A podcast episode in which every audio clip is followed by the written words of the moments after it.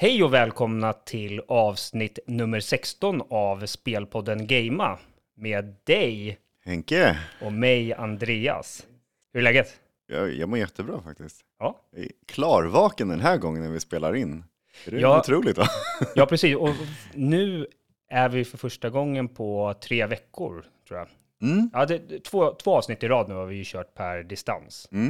Eh, Men nu sitter vi äntligen i vår studio då, hemma hos dig. Ja, ingen lagg på de här kamerorna när man tittar på varandra. Nej, exakt. Nej.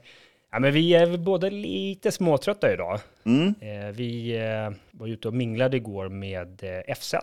Ja, Eh, vi ska ber- berätta lite mer om det snart. Först tänkte jag bara ta dagens innehållsförteckning här då.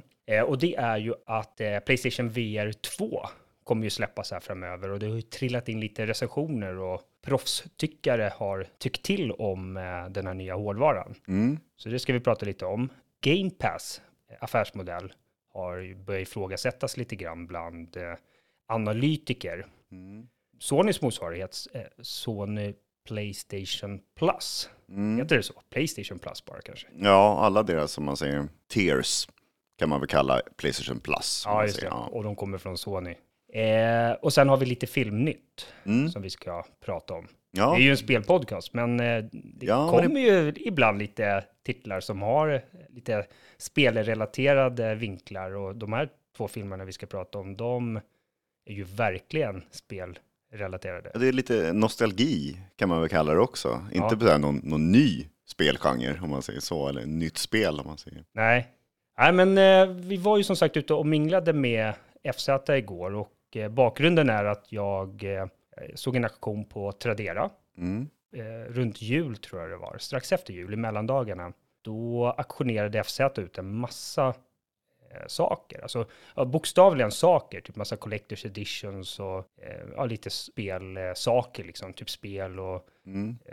ja, kläder. Jag kommer inte ihåg vad det var riktigt. Ja, Men jag hade också en, en aktion som hette Bush, nej vad säger jag, Bush. Bash och burgare. Mindfuck att säga det där ibland. Ja, nej men Bash och burgare med FZ. Mm. Eh, Så den aktionen lyckades ju vi faktiskt vinna. Mm. Det här är, det är någonting FZ gör varje år, är att de, ja, men de auktionerar ut saker de har på typ hyllan, eller som de har fått av samarbetspartners. Och sen förra året gjorde de också det här att, ja men kom hit en kväll, eh, besök oss och så går vi ut och äter lite burgare och tar några öl. Mm. Eh, och så får man, ja, den som bjuder högst eh, vinner. Mm. Och det gjorde vi. Ja. Så vi eh, hade lite hektisk januari, både vi och dem. ja. Eh, så vi eh, sköt på det tills nu då. Mm. Eh, Så vi träffade dem igår. Vi fick besöka deras redaktion, Mm. deras kontor. Ja. Vi hälsade till med han på Edin, han som driver Geeks, som i sin tur driver både FZ och eh, Sveklockers. Ja, ja, de satt ju i samma lokal där, så det var lite trevligt att se. Ja, Ja, ja men precis, jag sitter jämte varandra. ja nästan på varandra ibland. ja, precis. Ja, vi träffade ju bland annat Noelia där som skriver nyheter på Sveklockers. Mm. Eh, Men framförallt så träffade ju vi chefredaktören Daniel Mm. eh, och de två redaktörerna Fredrik och eh, Tompa, eller Thomas. Mm. Eh, och ja, vi var ju där någon timme på Mm. redaktionen. Eh, fick sitta i studion, Ja, som vi bara någon timme innan hade sett på FZ Live, där Ja. alla tre eh, hade deltagit. det var, det var första gången jag såg dem live om man säger. Eh, hur de såg ut om man säger. Så jag fick ju ett utseende på rösten direkt då. Ja, Eh, så jag kunde känna igen när man träffar dem där. När Ja, de kom det. i. Det var jättetrevligt och ja, nu fick man ju några bira också så att det lättade upp stämningen ännu mera. ja, Men eh, ja, jag är inte riktigt van drickare så där så satte vi sina spår ibland tyckte jag. Mer pratsam än det här. ja. Och det kanske är inte så konstigt. Då, men... Nej, ja, men det var väldigt trevligt. Eh, det var kul. Jag har ju under veckan också varit på konferens i två dagar med, med Mm. jobbet. Oj, Eh, så där blev det också ett par, par bärs. det blev det. Sa jag vart jag var någonstans till dig? Eh, nej, inte, inte vart någonstans som man säger. Nej. Nej, Nej men det är ju speciellt så här när man är 200-300 och ska iväg någonstans. Ja. Eh, då kan man ju inte riktigt dra till ja, men, vilket ställe som helst. Utan man behöver ju ha ett ställe som kan svälja så pass Ja, eh, många deltagare.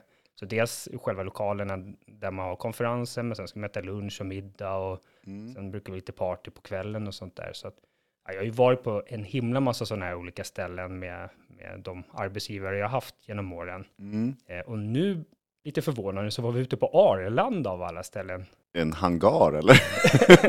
Ja, man skulle kunna tro det. Nej, men det, det ligger ett hotell där, det ligger ett par hotell, så vi var på Clarion. Mhm. Eh, och ja, det var, det var ett hotell då, liksom, med en väldigt stor konferensanläggning. Och, alltså hotell är ju sådär, de runt om i världen.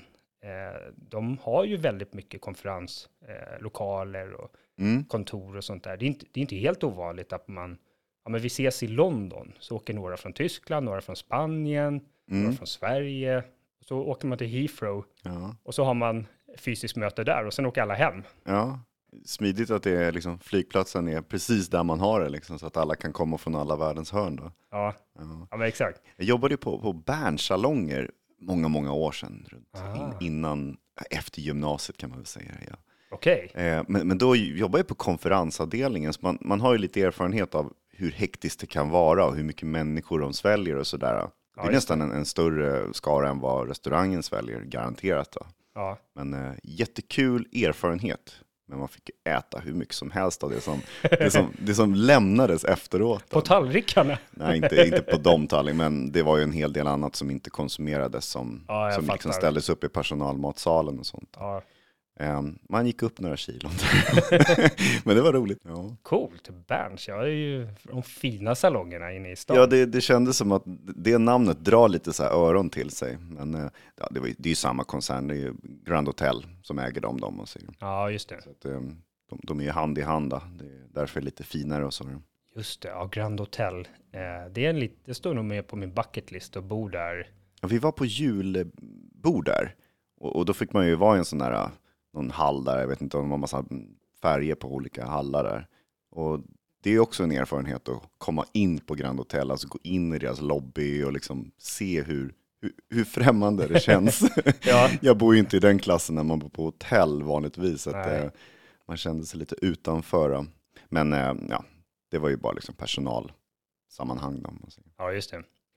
Nu på onsdag så kommer ju eh, PSVR 2 att släppas. Mm. Och vi, vi har ju förbokat det och eh, ja, vi håller alla tummarna att vi får, eh, får vårt exemplar då. Ja, är Lite det- så här osäker på, ja men kommer du ihåg Playstation 5-launchen? Då fick man ju inte riktigt veta om man fick det vid launch eller inte. Nej. Eh, Man fick så här en liten förvarning att ja, vi tror att du kanske får det och sådär. Men Har du varit inne på webbhallen och tittat om de har paketerat eller om det står någonting liksom? alltså jag, jag bokar ju alltid så att jag går och hämtar och då, Okej. får, då får man alla de här Ah, statusuppdateringarna. Utan det är först när det går, finns att hämta, Mm. när någonting släpps, det är först då som de eh, uppdaterar orden med liksom, nu finns den i vår butik för dig att hämta. Okej, så det kommer komma en minut innan de stänger på tisdag? Nej, faktiskt en minut eh, Efter, kanske? efter att de har öppnat dagen efter. Är det så det brukar bli? Ja, Ah, exakt. okej. För annars brukar det vara så här typiskt, så står man där och bara, nej, nej, det var inte meningen innan vi ska gå hem så skickade vi ut att du får hämta ditt spel eller någonting nu. Och så bara, nej, det, var, det, är bara, det är standard att vi skickar innan vi stänger liksom. Ja, Nej, men det, det ska bli jättespännande att få öppna upp det här och verkligen sätta tänderna i, i just det här headsetet. Då. Ja. Vi fick ju faktiskt eh, prata lite med FZ-redaktionen om just PSVR 2 då, eh, när vi var där. Och de var ju ganska lyriska också över hur, liksom, vilken, vilken uppgradering det är mot den förra. Ja. Plus att det är, en, eh, det är ett maktverktyg verkligen i, eh, i prestanda. Ja, Ehm, och jag blev ju inte alls orolig nu när jag fick höra att det går jättebra med glasögon. Och ja liksom, just det, allt sånt våra där, ja. bekymmer. Ja. Man, man har ju varit lite tveksam liksom, till vissa saker med illamående och sånt. Och det får man ju se hur man reagerar själv. Det är ju väldigt personligt och så, hur man, hur man mår. Men ehm, vi fick ju lite tips och tricks liksom, hur vi ska sätta upp den och sådär. ja, just det. Ja, bland annat att man, man ska vända sig åt andra hållet nästan, inte mot tvn när man ska bygga upp den här man säger, spelplanen som, Nej, man, som man rör sig på. Ja, det var ju väldigt intressant faktiskt, Mm. därför det sa de, jag kommer inte ihåg om det var på FZ Live eller i deras recension, Mm. så sa de det liksom, att det naturliga är ju att man ställer sig vänd mot tvn, Ja. att det är så man gör naturligt, men, men i och med att du har en sladd på den så kan det i vissa tillfällen så kan det vara bättre att vara vänd bort från tvn. ja, exakt. Eh, så att det där, ja, Ja. jag hade definitivt, om inte de hade tipsat om det, då hade jag, ja men det är klart man står vänd mot tvn, men, Ja, men, ja, det precis. fyller ju ingen funktion. Nej, ja, det är jättebra tips liksom för, för de flesta som får sätta tänderna i det här. Ja. Ja. Vi tänkte inte gå in så där jättedetaljerat på eh, maskinen, för vi har ju inte testat den själv. Nej. Eh, Så nästa avsnitt kommer ju definitivt handla mer om våra intryck kring eh, Mm. VR2. Men ändå intressant. Man är ju junkie för att läsa på om saker man jättegärna vill ha. Ja, Eh, så att det har ju det har ju kommit väldigt många recensioner. Ja. FZ bland annat. ja. De gav den 4 av 5. Mm. Eh, IGN 9 av 10. Mm. Eh, TechRadar 4,5 av 5 och Toms Hardware Guide också 4,5 av 5. Ja, Så jag har fått väldigt bra betyg. Det är några som har gett så här 7 av 10 eller 3 av 5 och så där, men de är ganska lätträknade. ja. Eh, och det här tycker jag, oh, ja, väldigt positivt. ja men precis. Det som de får väldigt mycket bra kritik för Sony här, det är ju skärmarna Mm. i det här headsetet. Det är ju två 4K-skärmar Mm. för vardera öga. Och- Eller var det, är det, jo, är det så? Det blir inte 4K totalt, är det det du menar kanske? Ja, det kanske det är. Det kanske det är. Man, man är lite så här, läsa siffror i den här FAQn som, som Playstation blogg ja, finns uppe på. Då. Där stod det ju liksom exakt vad det var, men det blir nog 4K totalt om man säger 2K i varje öga, så var det nog. Så kan det vara. Ja. Ja. en 4K-upplevelse. En då. 4K, ja men precis. Ja, men både svärta och liksom eh, kontrast och djup och ja, det får jätte, jättebra betyg. Och just det här Mm. med att, eh, jag kommer inte ihåg vad den här tekniken hette, men att eh, du, eh, det du kollar mot, den har ju Ja. någon eye tracking av något slag. Det du kollar mot, det blir detaljerat och det andra blurras lite grann, för det behöver inte vara så bra kvalitet. Ja, I och Nej. med att du inte tittar på det just nu. Nej men det är ju precis så ett öga funkar egentligen. Ja, Att man fokuserar på en sak och så ser man det i fokus och så ja, i periferin så ser man liksom så här, ja, här borta till höger eller vänster, där ser jag ju vad, vad det som finns, men jag har ingen fokus på det. nej, nej. Varför ens behöva eh, superdetaljerad grafik just där man inte tittar? Det är ett jättebra sätt att spara prestanda också. Så att, den, så att den jobbar mest på det som är rakt fram. Då, Ja, för verkligen. ögonens skull.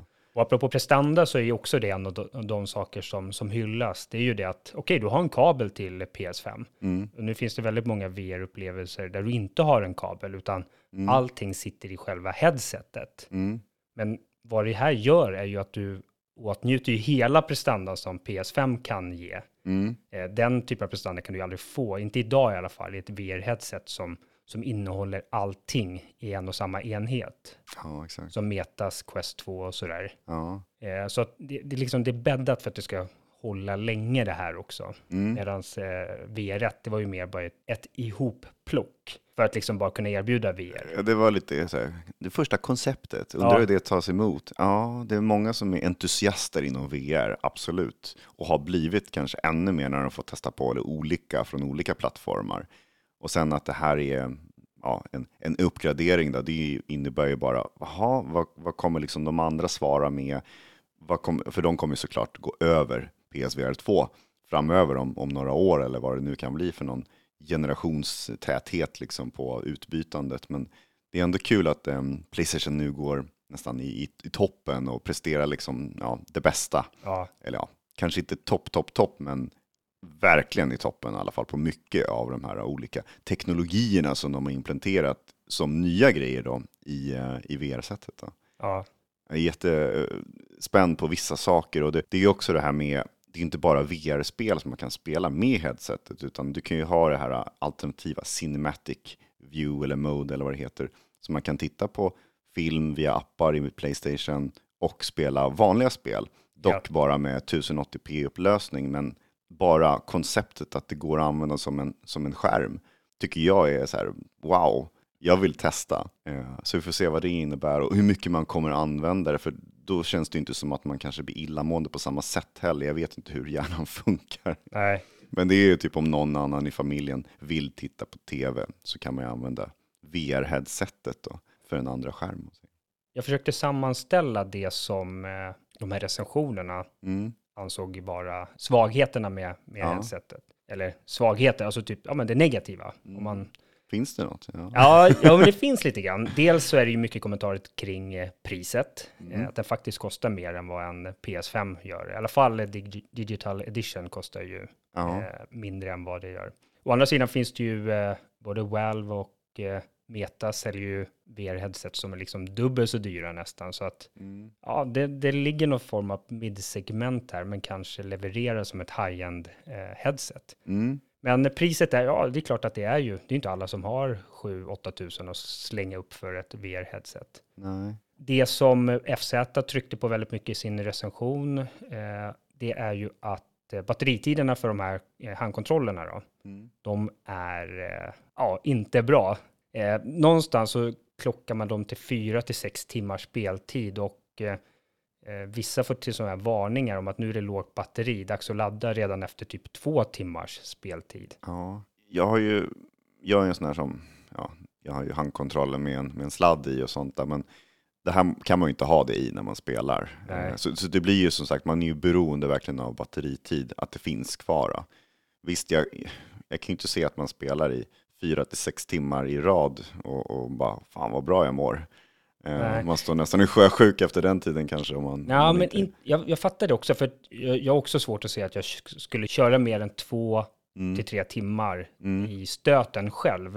Men säg att du har en så här VR-kväll med polarna hemma och ja. man säger att ni är fyra, fem polare som ska spela och så ja men du kör en timme, po- andra polaren kör en, en timme och sådär. ja, Men det, det man får göra här då, det är lite grann som de här som eh, kör Tesla och andra batteribilar, det är att man får planera mycket mer. Eh, ja, blir- okej, nu, ni, ni kommer över här, nu ska vi käka middag liksom och så här, okej, men då gör vi så, vi spelar vi tre timmar, sen käkar vi middag en timme och då laddar vi kontrollerna och sen fortsätter vi spela efter det. Oh, jobbigt att planera gaming.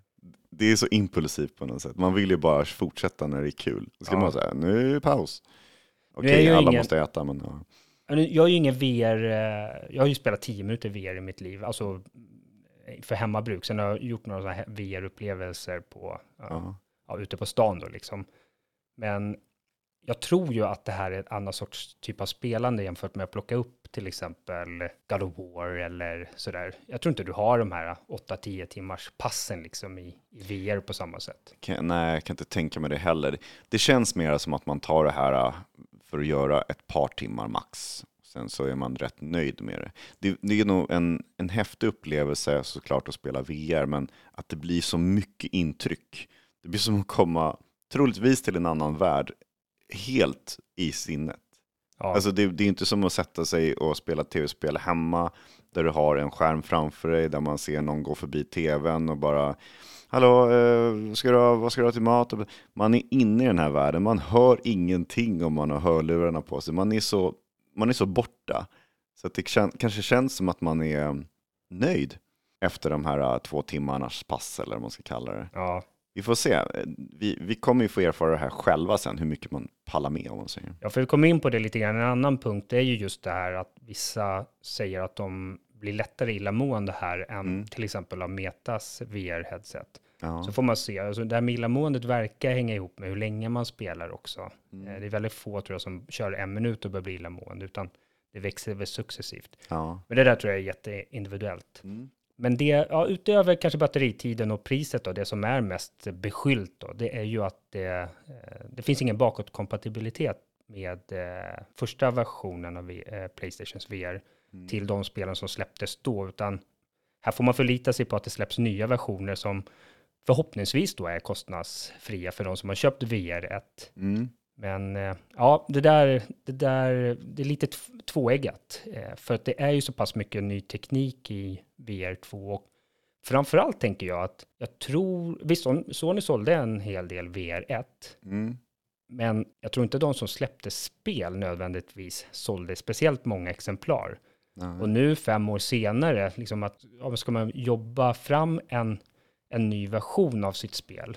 Ja visst, det är ju inte som att skapa ett helt nytt spel, men du måste ju antagligen göra en hel del eh, anpassningar för den nya hårdvaran. Mm. Att liksom, ja, jag blir lite irriterad på de som säger, nej men självklart ska ju en sån uppgradering vara gratis. Att, ja, men det är nog en, det är nog insats för ganska små eh, utvecklare. Mm. Det är klart de behöver tjäna pengar på eh, sin utveckling också. Ja, och jag tror inte de kommer att sitta och bara, "Ah, vi kan ta fullt pris för det här som vi gjorde vid launchen av PSVR 1.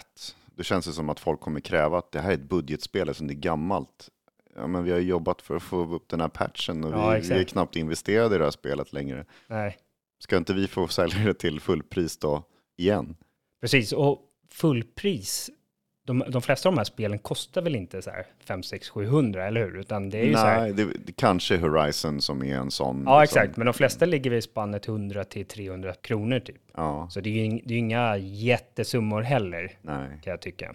Det har ju varit lite, em, om man ser rabatten nu fram till, om man ser den här veckan tror jag det var, på lite VR-titlar. Ja, Och det, är det bara för att man ska liksom bygga upp sitt bibliotek innan ja just det. Ja. eh, det kommer då, så man har någonting att spela. Ja, men så kan det vara. Det är det här eh, kajak VR eller vad det var för någonting. Det, det ser ut att vara en upplevelse för alla människor. Ja, Och det tyckte jag var lite spännande, men det låg ju på rean nu. just det. Och jag såg även City Skylines VR Ja, låg också. Och det är en av de spel som kommer att komma till VR2 också. En Mm. gratis uppdatering. ja men exakt.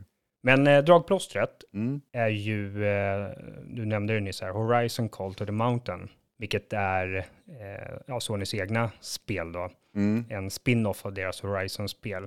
Det här tyckte jag var lite intressant, liksom, att det var, det var ganska stor spridning på eh, recensioner och vad man tyckte om det här spelet. Ja. Det här är ett fullprisspel. Det går väl på så här 700-800 på Store tror jag och ja, runt 600 i, i butik. Ja, finns det ens i fysisk utgåva? För då man kunde köpa bundle med, med, med Playstation VR 2, då, men kan man köpa en, en Ja, fysisk? bra fråga när du säger. För jag såg banden och jag räknade ut att den kostar typ 600 spänn extra. Jag har inte tänkt på om de har sagt alltså, officiellt om det kommer komma fysiska utgåvor av PSVR 2-spel. Ja, det kanske bara är en kod i eh, banden för Ja. att kunna ladda ner det på Store. Då. troligtvis. Va? Ja, det är sant, men, det- men eh, jag tyckte det var runt 800 på Oj. Playstation Store som det kostar. Och eh, ja, om vi läser till exempel, nu återkommer vi till FZ, våra nyfunna vänner där då. Ja. Eh, de gav det 3 av 5 och sa det här är ingen killer app. Mm. Sen bokstavligen den andra recensionen jag läste på det här spelet, det var Video Game Chronicles som Ja. i sin rubrik hade This is the killer app.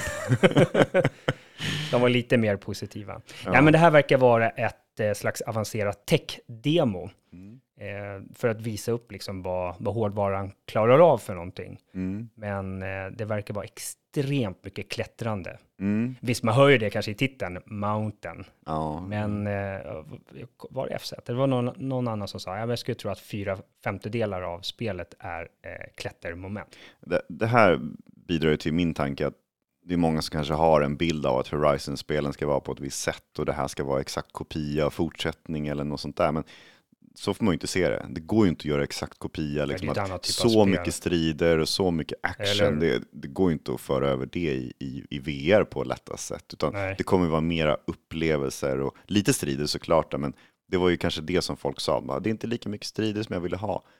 Nej, det kanske är lätt att liksom se förbi det när det är VR för du gör en helt annan rörelse eller så. Ja, exakt. Sen är det lite janky det där med att ta fram grejer och ja, det är pilbåge liksom och sånt. Men mm, vi, vi får se. Vi måste ju uppleva det såklart för att kunna säga vad vi tycker. Men om man lyssnar så, ja, det är väldigt blandad kompott. Som Ja, verkligen.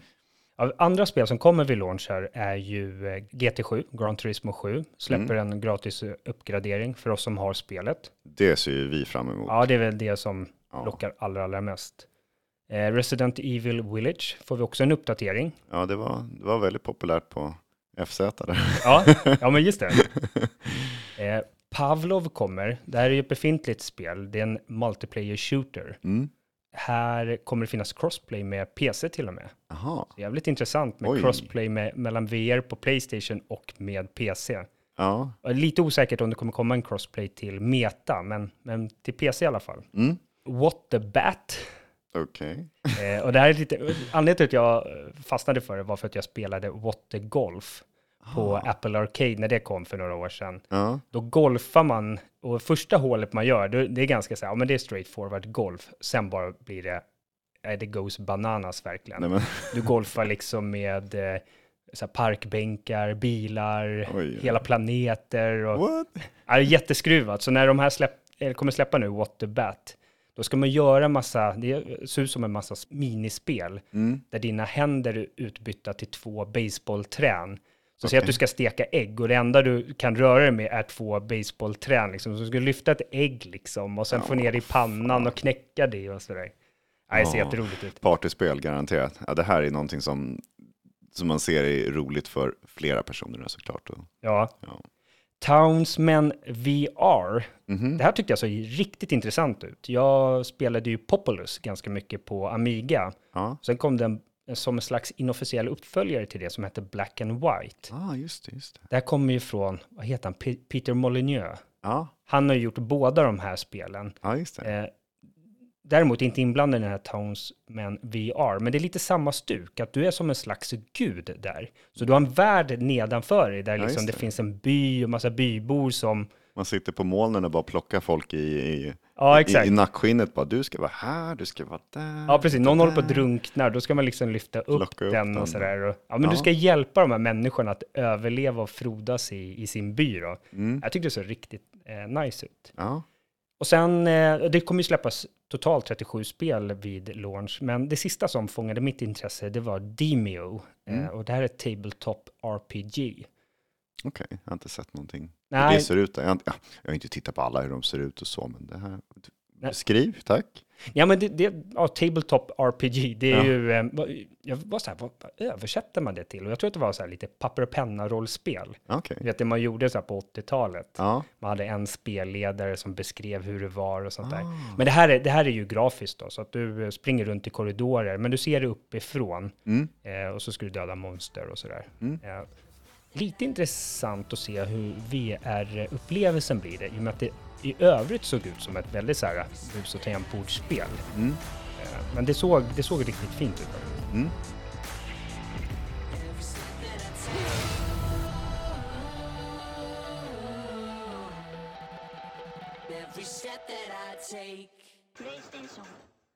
Har du laddat ner Witcher 3-uppgraderingen till PS5? Jag har ju tittat på den Ja. och jag är väldigt sugen. Och jag vet att det kom en liten eh, nyhet som inte kanske var så, vad kan man säga, normal. Nej, för det här tyckte jag var riktigt intressant. Eh, det, visst kom den här uppgraderingen typ i december? Alltså det är ett tag sedan, ja precis. Och det är alltså tre månader sedan, Ja, eh, ganska exakt idag faktiskt.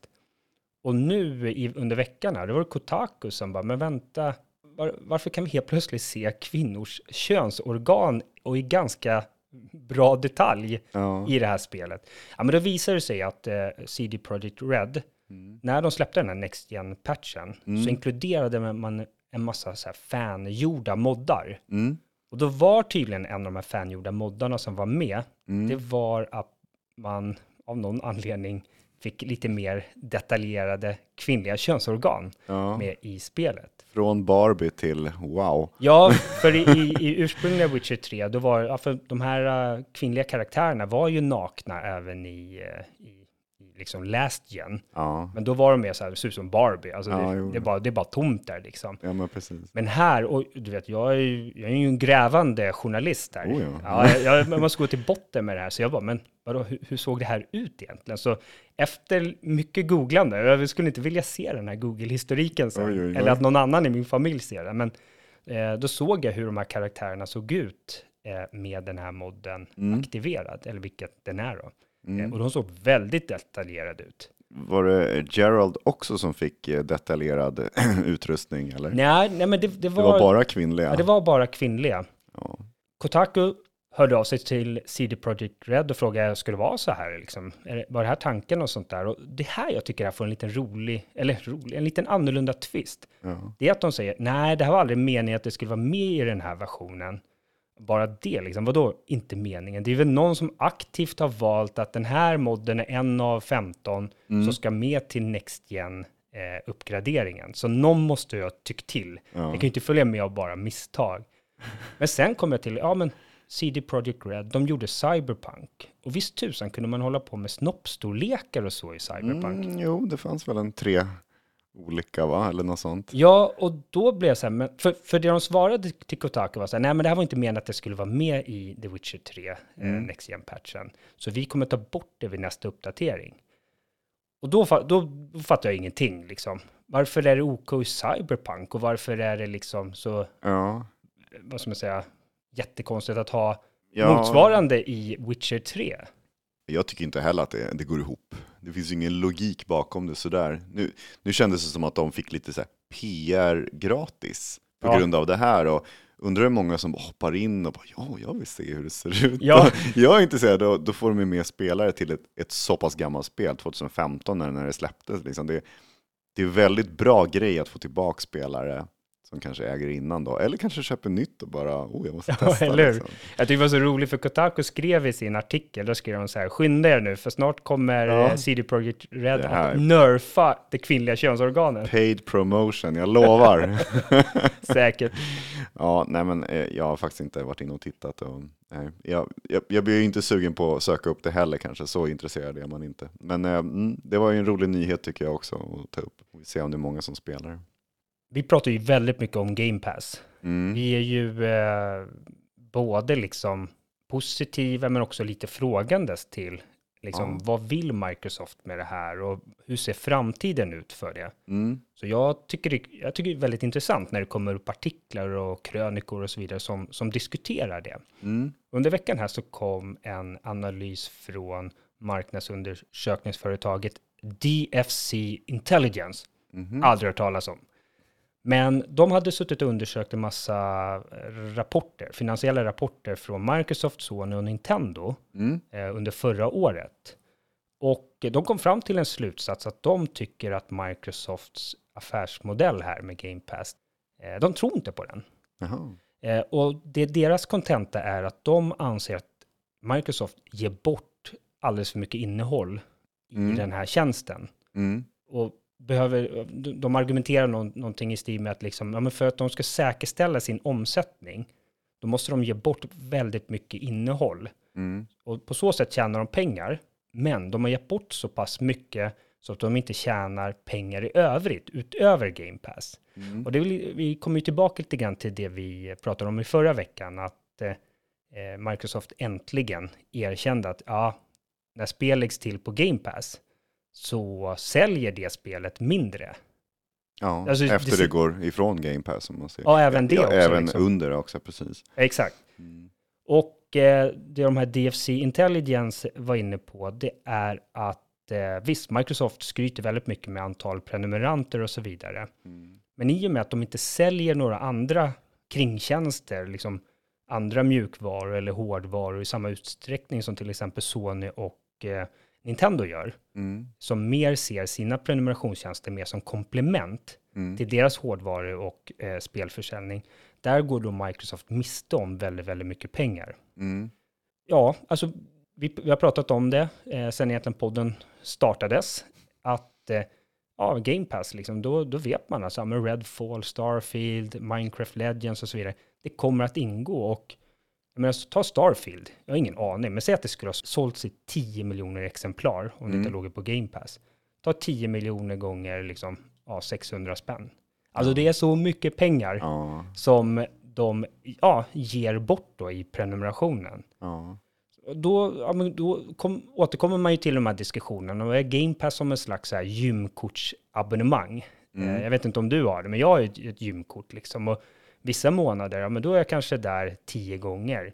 Sen kan det gå ett halvår, då är jag inte där inne en gång, men jag har ändå betalat Mm. månatligen för det. ja men exakt. Så jag undrar liksom om det är med i Microsofts kalkyl. Ja, alltså det, det måste ju vara en sån grej som de tänker på, att de tjänar ju pengar på dig, om man säger som, som, är, som är prenumerant men ändå inte utnyttjar det. Ja, Man går och väntar på någonting och så bara fear of missing out, jag vill inte vara utan, för nästa vecka kommer Atomic Heart på, på Game Pass. Och det är, det är så mycket tredjepartsspel som de köper in och ger till folket i princip, som känns så givande att bara vänta. Men är det ett per månad, är det liksom, tjänar man på det då? Ja, gör man ju.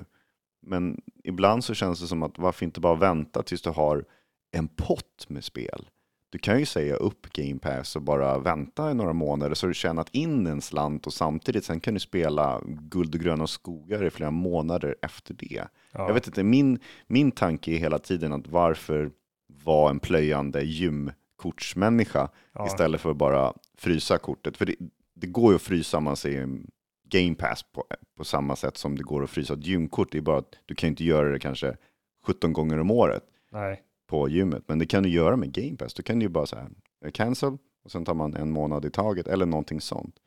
Så jag vet inte, det känns som att de, de lever på ignoransen om att folk inte vill avbryta sina abonnemang då. Nej, precis. Men eh, jag har alltid sett som att varför är de så otroligt frikostiga med att få ta in tredjeparts? Ja, det är ju bara för att fylla ut deras Ja, de har inte tillräckligt det- många första Nej, partyspel. Och det är väl lite där vi- det har svikit genom de här senaste åren, att de har så mycket studio som inte liksom, när de väl börjar pumpa ut, då kommer det säga bara boom, och så finns det hur mycket som helst att spela.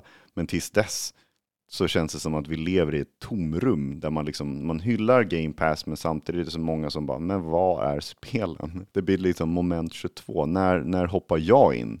Ja, jag hoppar inte in nu, det finns ingenting för mig att spela som är unikt. Nej. Det kommer ju sen liksom. Det är jätteintressant att se. Och på det här ämnet så sa jag faktiskt upp eh, mitt Game Pass här för, för någon dag sedan. Mm. Den drog de här 135 spänn i månaden och jag har ju bara streaming. Det vill säga, jag har ingen hårdvara. Jag har ingen PC jag spelar på eh, och inget Xbox, utan då går jag in på Xbox Cloud Gaming och så har jag strömmat det då Mm. till, till min Mac-dator. Mm. Jag har ju tyckt att det fungerar lite skralt. Men just det att det, ja, det har gått en månad sedan jag egentligen hade spelat någonting på tjänsten. Och nu drog de 135 kronor. Mm. Och det som händer är ju att du betalar ju liksom i förskott. Mm. Så det som händer rent eh, mentalt och psykologiskt är, okej, ah, nu såg jag att det drogs 135 spänn. Ja, då måste jag använda den här tjänsten. Mm. Eh, så då bygger man upp någon form av, så här, ja men argumentera för sig själv, så här, men det är klart jag ska behålla den. Nu har jag ju betalat för när, nästkommande månad. Ja, exakt. Eh, så att, ja men nu måste jag börja spela och sånt där. Ja. Och så händer inte det och så här. Och så blir det samma visa en månad senare. Pam, det drogs pengar. Så då kände jag det nu. Ja, men nu säger jag upp det. Mm. Eh, och eh, får vi se då om jag spelar någonting den här månaden. Och ja, nu är det tre veckor kvar här nu då. Om jag saknar ja, men då får vi beställa den på nytt då. Jag förlorar inga pengar på att liksom pausa det. Mm. Sonys motsvarighet heter ju Playstation Plus. Och där växer ju deras tjänst Ja. ja, månad för månad egentligen. Det trillar väl bort några spel också. Det är de inte lika duktiga på att eh, berätta om. Men eh, nu var det en ganska diger samling spel som skulle eh, läggas till i biblioteket. Mm. Och det är framförallt för de här två högre paketen, Premium och Extra. Eh, och några av de nya spelen som kommer dit är ju eh, Horizon Forbidden West, Borderlands 3, Yes. The Quarry, Ja. Outriders och Resident Evil 7 Biohazard. Alltså det var, det var bara så här bangers som, okej jag har spelat några av dem men det är fortfarande bara wow. Det smällde till rejält. Jag, det, jag är jätteintresserad av vissa spel här. Jag, Ja. visst, jag har ju spelat Horizon Forbidden West och Borderlands 3 och sådär men resten? Ja, det, vad fan, nu blir helt plötsligt blir jag intresserad av att hoppa in i de där katalogerna som man har liksom nästan bara ignorerat. Ja, just det.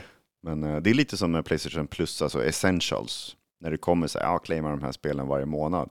Vissa, de, de bara claimar man och så För Man- sakens skull. Ja. man gör det bara för hat. ja, exakt. Eh, men, men ibland så kommer det guldkorn som man bara, åh, jag vill spela det här.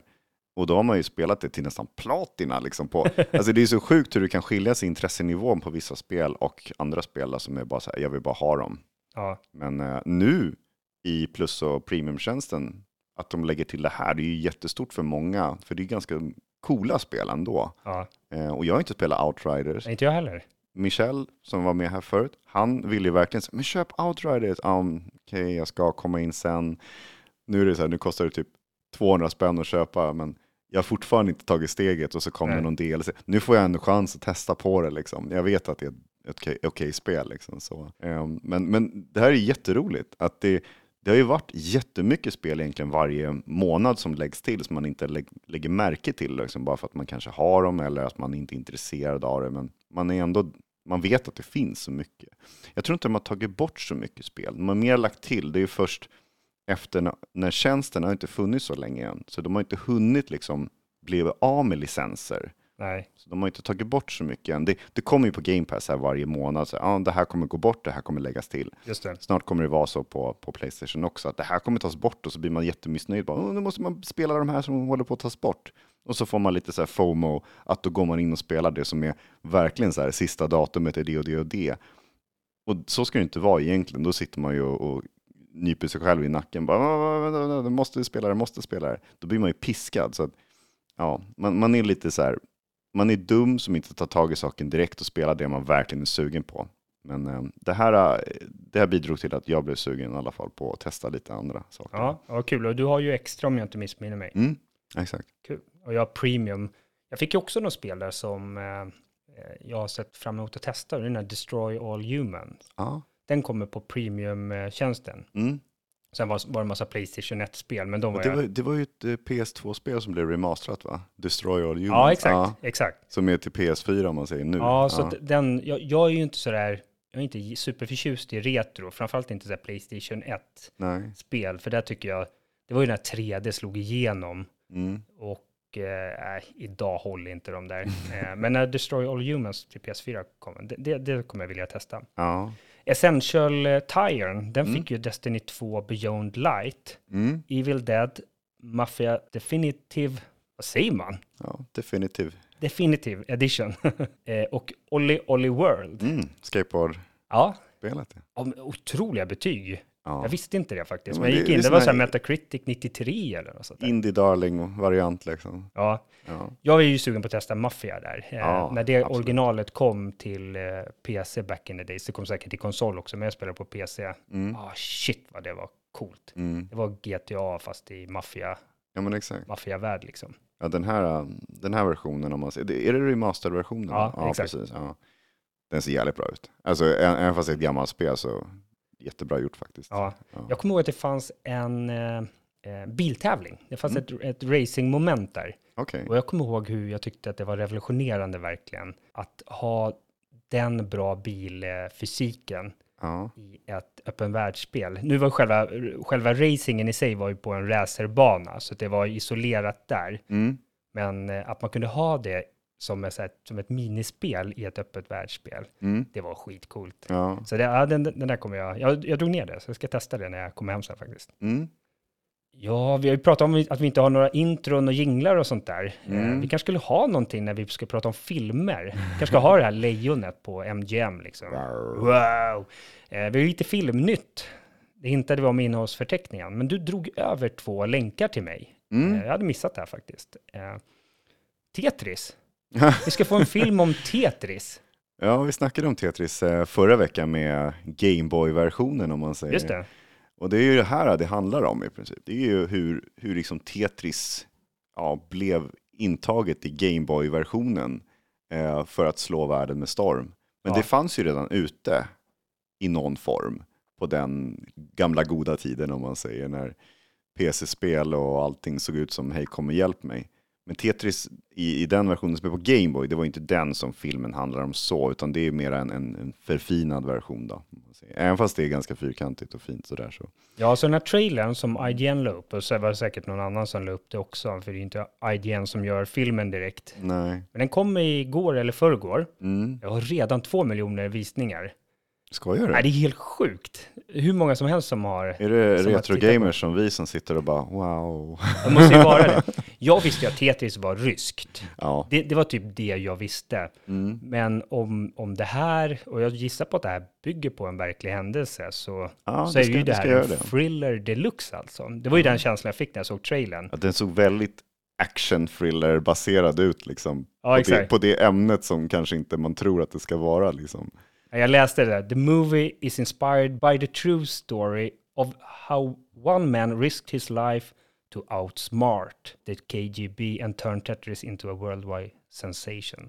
Cool. Så liksom Tetris, Ryssland, KGB, Ja. outsmartar dem, riskerar sitt liv. Ja, fan, den här, den här Nu- filmen har ju allt. Nu när Ryssland är så otroligt hett på tal också med, med krig och sånt där. Gå in och lura Ryssland, ja det har ju sina... Många vill liksom ta den makten kanske. Ja, det var ju ett, ett svenskt inslag i trailern också. Det var det? Ja. The Final just, Countdown Just det. med det gamla hårdrocksbandet Europe. Vilken jävla, vilken, vil- vilken sång liksom om man säger för den filmen. Ja. ja, det här är skitcoolt. Den kommer upp på bio. Eh, det här var på Apple TV som, Apple TV Exakt. Plus. Jättekul. Alltså jag som har Apple TV Plus. Ja, Eh, jag för det kom, inte på, nej, det kom inte på bio. Det var en eh, ledande fråga. jag för mig att det var rätt snart också. Jag glömde skriva ner datumet faktiskt. Eh, jag, tror jag tror inte du har skrivit det här. heller. Nej, s- samma här. Nej, jag kommer inte heller ihåg datumet. Jag tror att det var i mars eller något sånt. Ja, det kanske det var. Eh, nästa film var den 17 mars. Mm. Så det är möjligt att den här kom, eh, kom då också. Ja. Eh, nej, men eh, Tetris, eh, jag ser framför mig att min eh, rätt så spel ointresserade fru Ja, Hon, hade en kanske Gameboy och, och Ja. spelade Tetris, så att Ja, hon kommer tycka det är ascoolt. Ja.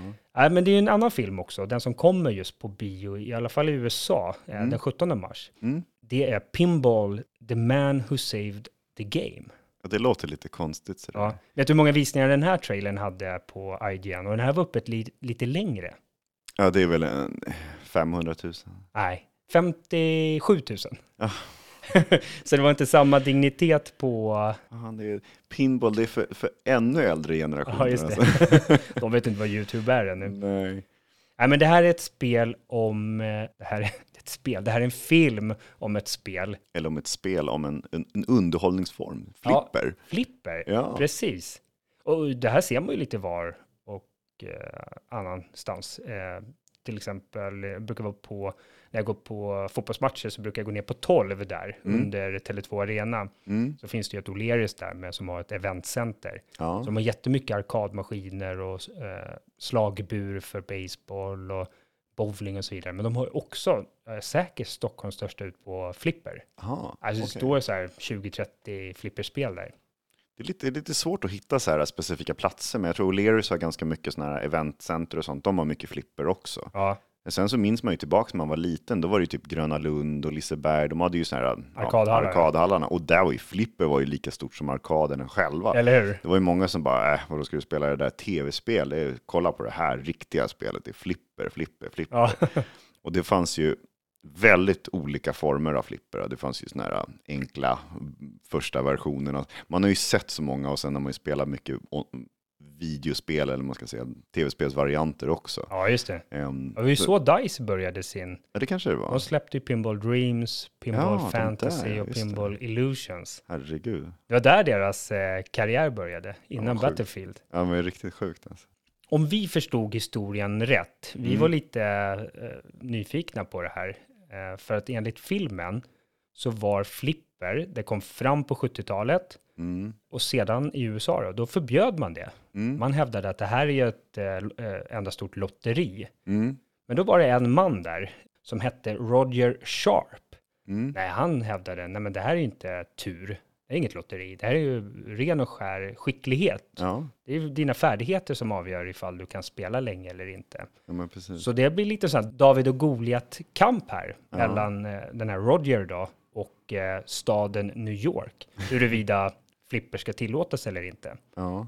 Och vi vet ju att flipperspel överlevde, jag menar ti- titeln i sig bara, The Man Who Saved the Game. Ja, man fattar ju någonstans att det går bra ja. i slutändan. Jag tror han får visa upp sina skills ganska mycket och det blir någon sorts så här, ehm, redemption, att han verkligen ja, han tar tag i det här och visar upp att det, det här är skillbaserat och det skriker om det. Ja, eller hur? Ja, jag ser fram emot att se den här också faktiskt. Det var lite annorlunda koncept, för jag hade ingen aning om att det var så här bakåt i tiden, om det nu stämmer. Kanske är en, en, en sann historia som man inte har lagt märke till, bara för att varför ska man göra det? Ja, vi levde ju inte ens Nej, då. man var ju inte ens född då liksom. Ja, ja. Historien om pinball, det låter, det låter kanske konstigt att sätta upp på bio, men ja, det är Ja. nog många som, Ja, svårt att se att den här kommer på bio i Sverige, utan vi, vi får väl vänta på liksom en, eh, någon streamingtjänst. en streamingtjänst som, som köper in de rättigheterna. Mm. Men såg välgjord ut. Ja, Det var verkligen. du som kommenterade hans morsa också. Ja, den såg väldigt buskig ut. jag gillar 70-talet, det är kul att se. Ja. Båda de här trailerna, de låg ju på YouTube. Ja. Det är där man får störst spridning av videomaterial. Mm. Eh, och på YouTube nu så kommer man få en ny vd. Mm. Och det är för att hon, Susan, ja, Wojcicki, Oj. ja, det är nog polsk, hon är polsk-amerikanska. Ja. Eh, hon avgår nu efter att ha varit vd i nio år Mm. på YouTube. Eh, jag tyckte det var lite intressant, för eh, jag kollar väldigt mycket på han MKBHD, Marcus Brownlee, ja, det. Ja. som recenserar ja, mycket Apple-produkter, mobiltelefoner, även liksom så Tesla-bilar och sånt där. Ja, Mm. han- är en av de största på, på YouTube när det gäller teknik liksom och gadgets. Mm. Han twittrade att eh, man får ändå ge någonting i stil med att man får ändå ge YouTube att ja, men kolla på Twitter, kolla på TikTok, kolla på Instagram och Facebook och så vidare. Det är ganska stökigt. Mm. De är med ganska mycket olika här, skvaller och snask och sånt där. Ja. Det händer mycket. Men han, han menade på att YouTube är en ganska konstant företeelse. Det är inte samma samma liksom stora rörelser. Mm. Men hon Susan då, hon, eh, hon har ju för övrigt jobbat på Google jättelänge. Jag tror Google, det var 25 år eller något sånt där. Ja, sedan 99 har hon jobbat, men hon upplät faktiskt sitt garage redan året innan till just Larry Page och Sergey eh, Brin, de som startade Google. Deras första kontor var i hennes garage. Oj. Så hon var, ju, eh, hon var ju med Google från början egentligen, men det var första året efter som hon började jobba där. Mm. Eh, Så att, eh, ja, en riktig så här Google-klenod verkligen. om man bortser från Marcus Brownlee där då, och att han tyckte att de, YouTube ändå klarade sig från massa kontroverser och sånt där, så såg jag andra säga bara, ja, nej, hon är ju ganska ökänd, för det hon har gjort under de här nio åren, det är ju att hon har infört en massa striktare regler, vilken, eh, vilket typ av innehåll som får finnas på tjänsten och så. Mm. Och eh, jag brukar säga att ibland är saker tvåeggade och det här är också en sån sak. För YouTube lever ju på att folk laddar upp material, Mm. men de lever ju också på att folk inte laddar upp licensierat material. Mm. Eh, Så att, jag, menar, jag kan inte lägga upp ett klipp med, ja, med Final Countdown of Europe, Nej, för då kommer det claimas. ja precis. Men då kanske jag blir sur och, blir, och kanske inte förstår riktigt varför. Nej, men Nej. jag tjänar ju inga pengar på den här och sådär. Det var, Men- väl, det var ju så början på YouTube-tiden, det var ju vild Ja, det var vilda västern, Ja, ja, liksom. verkligen. Och sen så när alla började bli, om man säger tämda, nu var det inga vilda hästar längre, då blev folk så förbannade på att de blev av med sina pengar liksom, och det var svårt och de blev ja, copyright cla- claimade hela tiden. Exakt. Och nu lever ju jättemycket speciella företag på att de, de äger licenser och de claimar helt Ja. fritt och gör folk blir bananas över hela. Men, men det är så det är, tyvärr. Ja, Det, det ska ju vara kontrollerat på både gott och ont. ja. YouTube hade inte klarat sig som plattform om de inte hade gjort rättighetsinnehavare glada. Liksom. Ja, exakt. För annars hade de eh, fällt det för länge sedan. Mm. Så att, ja. Men eh, visste du att YouTube är faktiskt just nu inne i en otroligt avgörande eh, rättstvist? Aha. Den heter typ Google versus, jag kommer inte ihåg om det var Gonzales eller Gonsalves. Det var något sånt där i alla fall. Är det någon privatperson? Ja, det, det är faktiskt en ganska, ganska tråkig historia bakom. Eh, Det var ju terroristattentat i Paris för, jag kommer inte ihåg, alltså man blir så, man, man tappar ju åren. Men det var ju, eh, det var ju terroristattentat i, i Paris där 130 personer dog, Mm. varav en som hette Gonzales eller Gonsalves i efternamn. Mm. Och hennes eh, släkt stämde eh, Google Oj. och sa att de här som utförde terroristattentatet, eh, de, eh, jag kommer inte ihåg alla detaljer, jag har inte läst på det här, men de hade på grund av algoritmer hos Google och YouTube och så vidare, så hade de uppmuntrats till att begå terroristattentat. Det vill säga att de tittar på liksom typ terroristfilmer Ja. och så blir de på grund av, eller tack vare, man ska säga, eh, algoritmerna så blir de ju bara, men du, du gillade det här, titta på det här också, titta på det här eller läs det här. Oj. Och eh, det här hävdar den här familjen bara, "Nej, men ni har hjälpt till liksom med att sprida den här typen av ideologi. Mm. Så de har stämt det och nu under februari så ska det vara någon form av hearing eller liknande. Och här tror liksom advokater att det här kan internet komma Mm. att ändras i dess grundvalar Oj. om Google fälls. Vad kommer hända? Ja, så den, den där är väldigt intressant. Och det, det som gör det här lite speciellt är ju att hon nu säger upp sig och säger att hon vill eh, satsa på familjen precis när det här liksom ska Ah. verkligen eskalera det här eh, tvistmålet då. Ja, lite Så- bakom kulisserna info här liksom. Ja, väldigt intressant. Det finns en del YouTube-klipp som, som tar upp det här i, i detalj. Mm. Eh, så att, vissa en så här tråkig bakgrundshistoria med, med terroristattentat och sådär, men Ja, kan ha otroliga ringar på vattnet Ja. för hur vi konsumerar internet och till exempel YouTube idag. Då. Kan eh, algoritmerna brytas upp och bli helt annorlunda kanske? Eller är det något sånt som, vad är värsta scenariot liksom? Jag vet inte. Eh, Google hävdar och vann i någon form av eh, instans. Eh, De hävdar någon, någon regel från 96, liksom att internetleverantörer kan inte fällas på grund av liksom vad en tredje part gör och bla, jada, jada, jada. Ja. Det här är alldeles för avancerat för mig och jag har inte läst på tillräckligt mycket, men ja, intressant. Mm. Eh, den här Susan då, Mm. eh, det går ju nöd på henne. hon, dels har hon ju varit med på Google sedan det, sta, sedan det startades och hon sitter med i massa styrelser och så vidare. Men jag tyckte det var intressant. Ibland blir jag nyfiken på, men vad, okej, vad, vad tjänar människor liksom av den här digniteten? Och Ja. hennes uppskattade net worth är eh, 765 miljoner dollar. Det Mm. vill säga så här 8-9 miljarder kronor. Det räcker nog gott för hela livet ut va? Ja, hon kan nog sitta och gulla med sin familj eh, Ja. bäst hon vill här framöver. Undrar om hon är nöjd med, med liksom sin prestation och bara, mm, jag ska inte göra någonting mer. Eller vill hon, hon, hon är ju en, en respektabel ledare inom hela den här liksom underhållningsbranschen och allt sånt. Men kommer hon få nya erbjudanden? Kommer hon säga ja? Tror du det? Ja, det tror jag. Hon var inte så gammal. Eh, lite drygt 50 tror jag. Ja, det är ingenting i ledarroller. egentligen. Nej, jag säger runt 55. Nej, Ja. alltså hon har mycket. Hon ska vara kvar i en del styrelser och sånt där. Mm. Men just där, YouTube, där kommer hon inte vara vd längre. Nej. Nu kommer det bli, eller nu är det redan, Neil Mohan. Mohan, jag vet inte, han är indiskt ursprung. Mm. Men han har jobbat på Google sedan 2007. Och det var när hans företag DoubleClick, det var en sån här annons, ett annonsföretag, jag tror de såldes för typ så här 3,5 miljarder dollar Ja, eh, till Google. Och då kom han med från DoubleClick då, som han grundade 97. kul att eh, boosta upp sin karriär med det här. Liksom. Ja, jag tror inte det går någon nöd på han heller. Jag menar, han sålde sitt företag för 40 miljarder kronor Ja. till det företag han sen fortsatte att jobba på. Vad tror du han kommer bidra med för YouTube-framgångar? Ja, med tanke på hans bakgrund som eh, drivit det här annonsbolaget eh, DoubleClick. Ja, men du, jag vet inte om du tänkte på det, när man klickade på länkar så här på internet runt 2000-talet. Ja, ju väldigt ofta det stod så här doubleclick.com följt av en sån här hash. Så här, det, ja. ja, och det är ju för att man, det var ju på det sättet man trackade liksom hur, hur bra ah, går den här annonsen och så vidare. Okej, okej. Ja, men så jag menar, Google är ju ett eh, annonseringsföretag. Mm.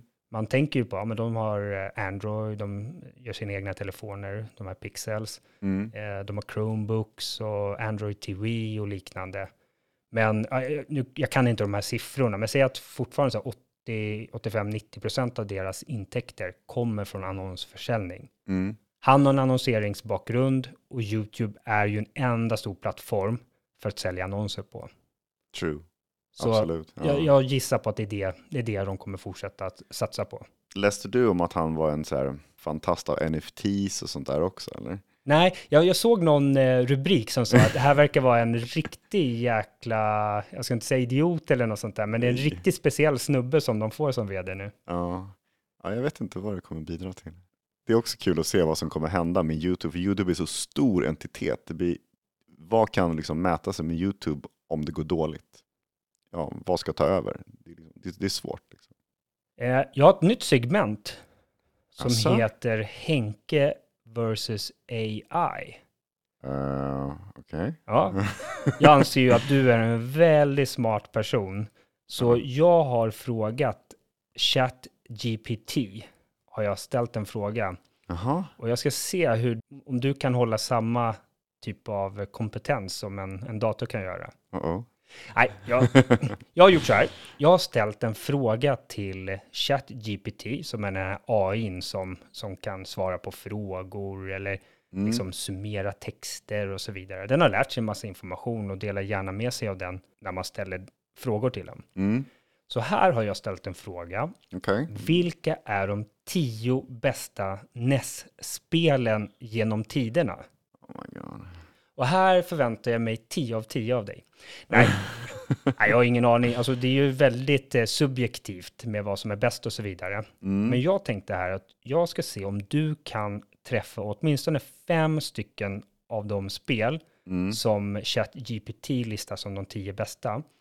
Och ett tillägg är att eh, det finns eh, det finns inte flera versioner av ett spel eller uppföljare, utan ja, men ta till exempel, det finns inte så här Assassin's Creed Odyssey och Assassin's Creed eh, Valhalla, Okej, okej, ja. utan det då finns det bara Assassin's Creed, Mm. så du är med på det. Mhm. Eh, så om du tänker efter här nu, jag kan säga Shadowgate är inte med på den här listan. Jaha, okej, inte mina favoriter. Okej. Ja, nej men jag börjar väl med Super Mario Bros-serien då. Okej, Jag antar att det är en, en liksom chilling. yes. Och sen har vi också Zelda. Det går ju liksom inte att komma ifrån. Två av två, Ja, eh, Mega Man. tre av tre, Castlevania. Fyra av fyra. Nu behöver vi bara klara en här. Kan det vara så här punch-out? Fem av fem. Lägg av, jaha. Men nu är det svåra. Jag, jag är ingen så här Nintendo-nörd i grunden så, här, så att jag Nej. kommer ihåg allting. Alltså, undrar om favoritspel, om det är så här mest spelad eller om den är så här rankad. Gud, det blir...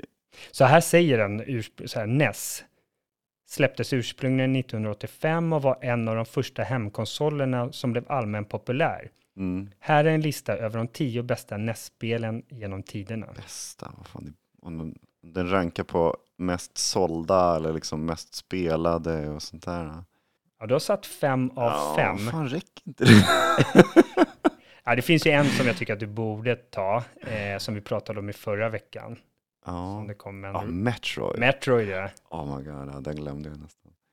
Um, stora jävla, alltså nu sitter ju folk och dumförklarar mig. Nej, jag tycker du har varit asduktig. Jag kan, dra, jag kan dra de andra i och med att du ändå har satt sex av Ja, sex här. Då. Tack. Eh, Contra, Mm. Oh, oh my god, ja. eh, Final Fantasy, Okej, sorry. Ducktails. Och nej, det var det som man tänkte, det, det har sålts med konsolen så många gånger. Så. Ja, och sen det nej, sista. inte DuckTales, nej, det var ju Duck Hunt, förlåt. Oj, tänkte Ja, just, nej, just det, inte Duck Hunt, utan Mm. Ducktails. Eh, men sen det sista är Kirby då. Ja, just det. Sorry. Ja, men sex av tio. Ja, 1-0 Ja, ja. till Henke. Vi får se hur du klarar det nästa vecka då. Det, det är alltid så här, man kommer ju på minst hälften. Det Ja. brukar ju vara så när de där stora grejerna. Ja, Hoppas du har Playstation nästa gång. Eller? ja vi får se. Men kom ihåg det, 1-0 till dig. Mm. Ja, då, så det är så, om jag misslyckas då, då vinner ChatGPT? Ja, exakt. Ja, okej. Du ska klara hälften av... ja, ja. Men du gjorde det nu. ja, tack så Nu mycket. kan du eh, pusta ut där i en ja, vecka. då. det, det kanske var en lätt början här. Eller? Jag hoppas det. Eh, den här veckan nu, eh, som vi är inne i, då kommer det komma ett par stycken olika spel. Och vi börjar ju, vi rivstartar nästan med Atomic Heart. Mm. Om ni lyssnar på det här på måndagen när avsnittet släpps så är det imorgon, tisdagen, Ja. eh, den 21 februari. Det ingår ju också i Game Pass. Japp. Som vi nämnde förut. Då. Så det är ju, ja, och jag är, så, jag är så taggad på det här spelet och se hur det blir. Ja, reviews såklart då. Eh, och sen också och, och, och spela det själv framöver. Då. Jag är inte den som hoppar på alla IPs direkt utan jag väntar ju oftast lite grann och ser om det blir någon så här hit som man säger. Eh, men ehm, att, det här har fått mycket vågor eh, tidigare på grund av olika anledningar, det har ingen kanske obemärkt gått förbi. Då. Lite kontroversiellt med det här Ryssland-grejen och liksom sånt, att de, de är ju från Ryssland, utvecklarna. Men jag tycker ju också det är lite det som Hogwarts Legacy, att eh, det här är ju bara att se förbi. Ett spel är ju väldigt, väldigt, ja, man- får välja själv. Vill man köpa det så köper man det för att det är ett bra spel. Eller så väljer man inte köpa det för att man tror på någon annan liksom, kontroversiell grej. Då. Vad skulle du eh, sammanställa spelet som? Ehm, Vad är det för typ av spel? typ så Bioshock-kopia med Portal och eh, lite, ja, jag vet inte, pusselmekaniker. Det är väldigt många pusselbitar som går ihop till ett spel här och jag gillar ju hela konceptet. Det känns lite så här ja, magi med vapen, med en, en cool story, en alternativ liksom, tidslinje och så robotar som ser coola ut. Bossfighterna Ja, ser episka ut och jag, jag, jag kan ju inte tro att det här blir en flopp. Men samtidigt, det är inte eh, en utvecklare som har gjort så här jättemycket annat innan. Nej, Det är så här, man har inte hört talas om dem egentligen. nej. Mundfish heter de va? Mundfish, ja precis. Mundfish. Och det, då, som du var inne på, de är ju ryssar. Mm. Och det som är speciellt där är ju det här sovjetiska. Det är ju Ja. någon liten fiktiv eh, verklighet, jag höll på att säga någon fiktiv framtid, men det är det inte. Det är bakåt i tiden från oss sett. Mm. Men om man, eh, när andra världskriget slutade så tog, eh, eller då vann ju Sovjet enligt den här historien. Mm. Ja, det blev lite skillnad, eller de industrialiserade sig lite annorlunda i Sovjet enligt den här storyn. Att Mm. mycket av de här tråkiga sysslorna, det skulle göras av robotar och sånt där. Ja, men. Så ja, väldigt spännande. Och jag, jag, tycker, jag, jag har ingen riktig fäbless för eh, Sovjet eller Ryssland sådär. mm. Men jag gillar ju de här där, sovjetiska dängorna liksom. De låter så trallvänliga och sådär. Ja, Ja, det är väldigt skön musik i spelet. ja, jo, man ser ju förbi mycket och så tar man bara det positiva. Och jag är väldigt positiv till det här spelet. Så att, ja, jag kommer garanterat att köra det här sen då. Ja, Ja, jag är jättesugen på att se vad det blir för resultat av det hela. ja men kul. Sen på onsdag, då kommer, eh, som vi var inne på, Playstation VR 2. Mm. behövs ju ingen närmare eh, beskrivning nu då, i och med att vi avhandlade det på 20 minuter här innan och i nästa avsnitt så kommer vi förhoppningsvis ha fått det själva Mm. och testat det och kan berätta lite mer om vad vi själva tyckte om det. Mm. Eh, på torsdag, Mm. eh, alltså en av de viktigaste dagarna på hela året, om du frågar mig, eh, kan inte... Jag vet inte vad, jo jag vet vad som. Du fyller år. Jag Jag fyller år. Den 23 februari fyller jag år, men framförallt så släpp Company of Heroes 3 Ja. på PC. Det här kommer komma även till eh, Next Gen-konsolerna, Mm. men eh, inte nu, Mm. utan kommer komma senare under 2023. Och man har inte släppt någon datum på det ännu. Nej. Men det här är ju sånt där eh, RTS, liksom i, i, med stridsvagnar och infanteri och så vidare. Mm. Eh, så det var ju åtta år sedan, sedan eh, tvåan kom. Mm. Jag såg någon preview på det här med eh, någon känd youtuber och han var inte, han var inte alls liksom, han tyckte att det här, det här såg eh, super B ut. Det var lite som The Settlers förra veckan när, när vi snackade om att det var inte heller så togs inte heller så bra emot. Nej, jag, jag har faktiskt inte sett så mycket recensioner på Settlers. Nu när vi spelar in så det släpptes igår. Ja. Så eh, jag har faktiskt inte hunnit titta så mycket, men, men de för, den, för, eh, den info jag har hört av de få som har spelat det är att eh, det håller inte samma nivå som 1, 2, 3, 4, Mm. men bättre än 5, 6, 7. Det kan vara- Ja, eh, så att, nej men, eh, det, och jag såg, eh, han hade lagt upp klipp på Company of Heroes 3 och var han så här, bara, men kolla här, det finns inga detaljer i grafiken, det, och kolla hur dum AI är och så vidare. Så att, ja, vi får se. Det här var några veckor sedan, så det kan ju ha hänt en del, Mm. även om, ja, vad kan hända på, veck, på ett par veckor egentligen. Mm.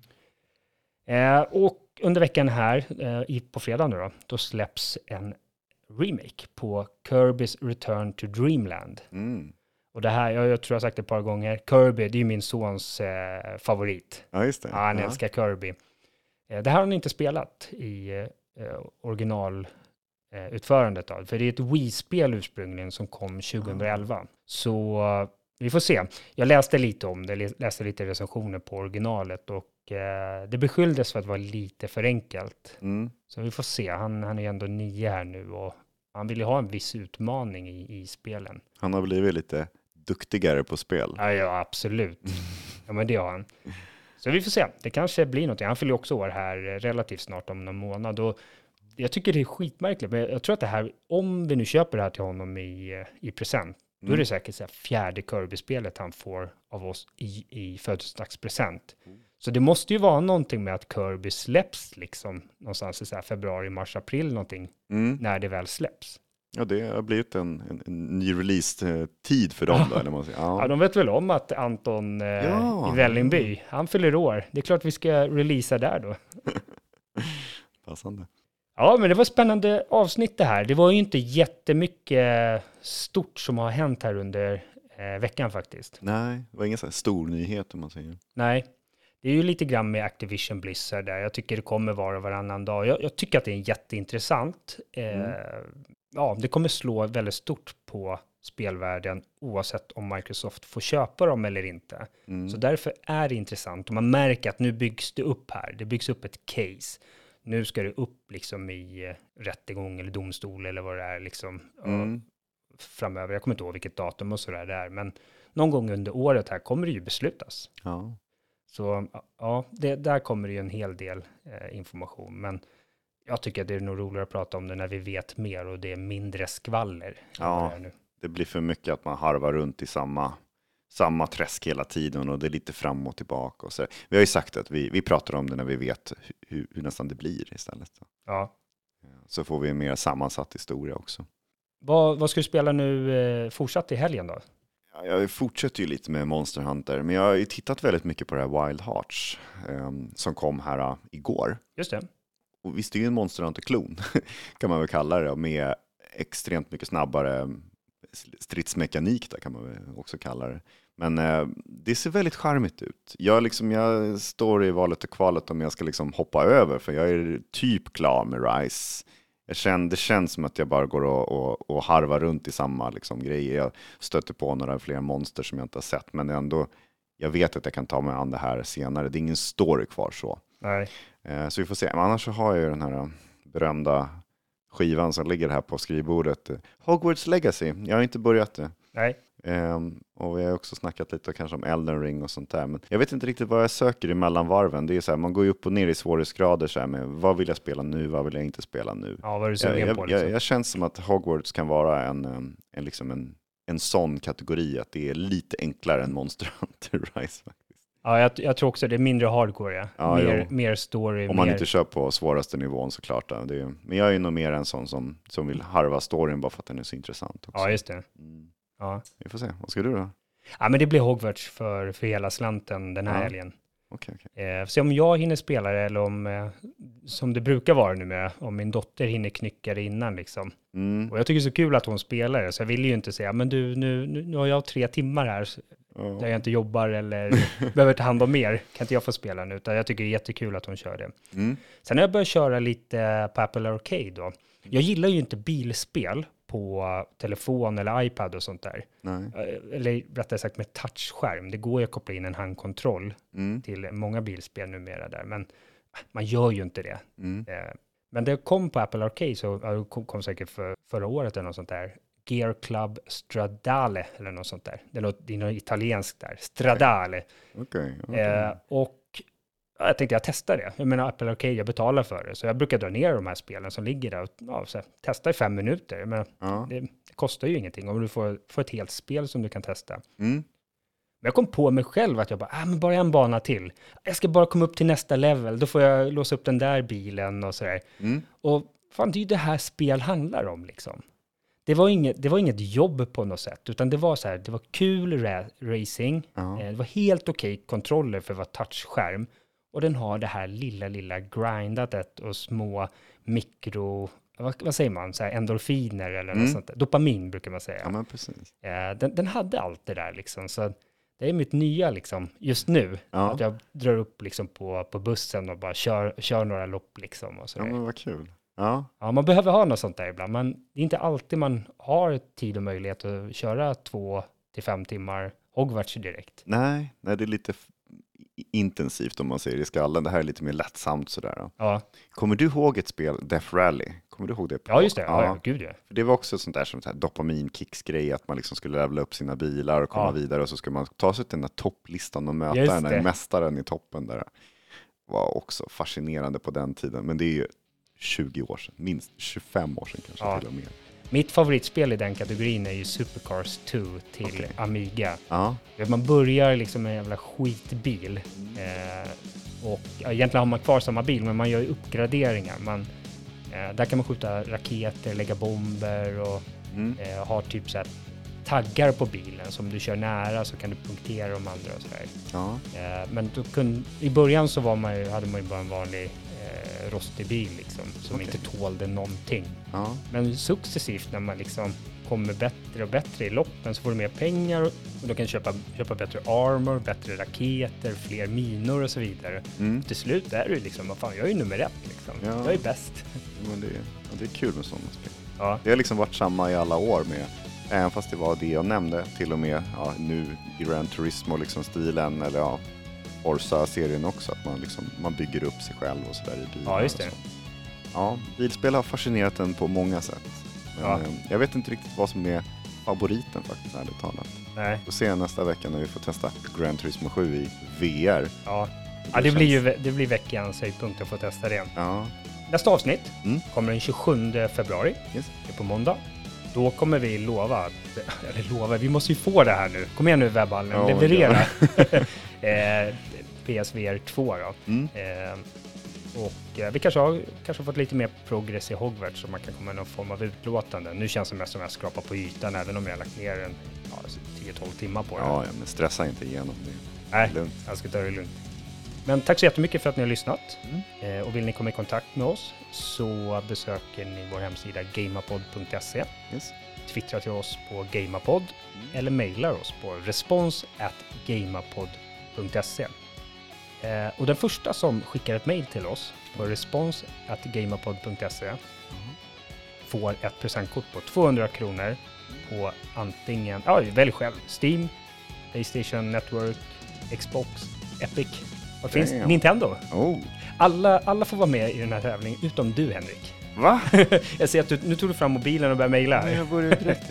Äh, men glöm inte bort det. Den första som mejlar oss och säger hej och berömmer eller risar eller rosar vår podcast, Mm. eh, den eh, återkommer vi med ett svar till eh, med ett presentkort på, på valfri e-butik. Nice.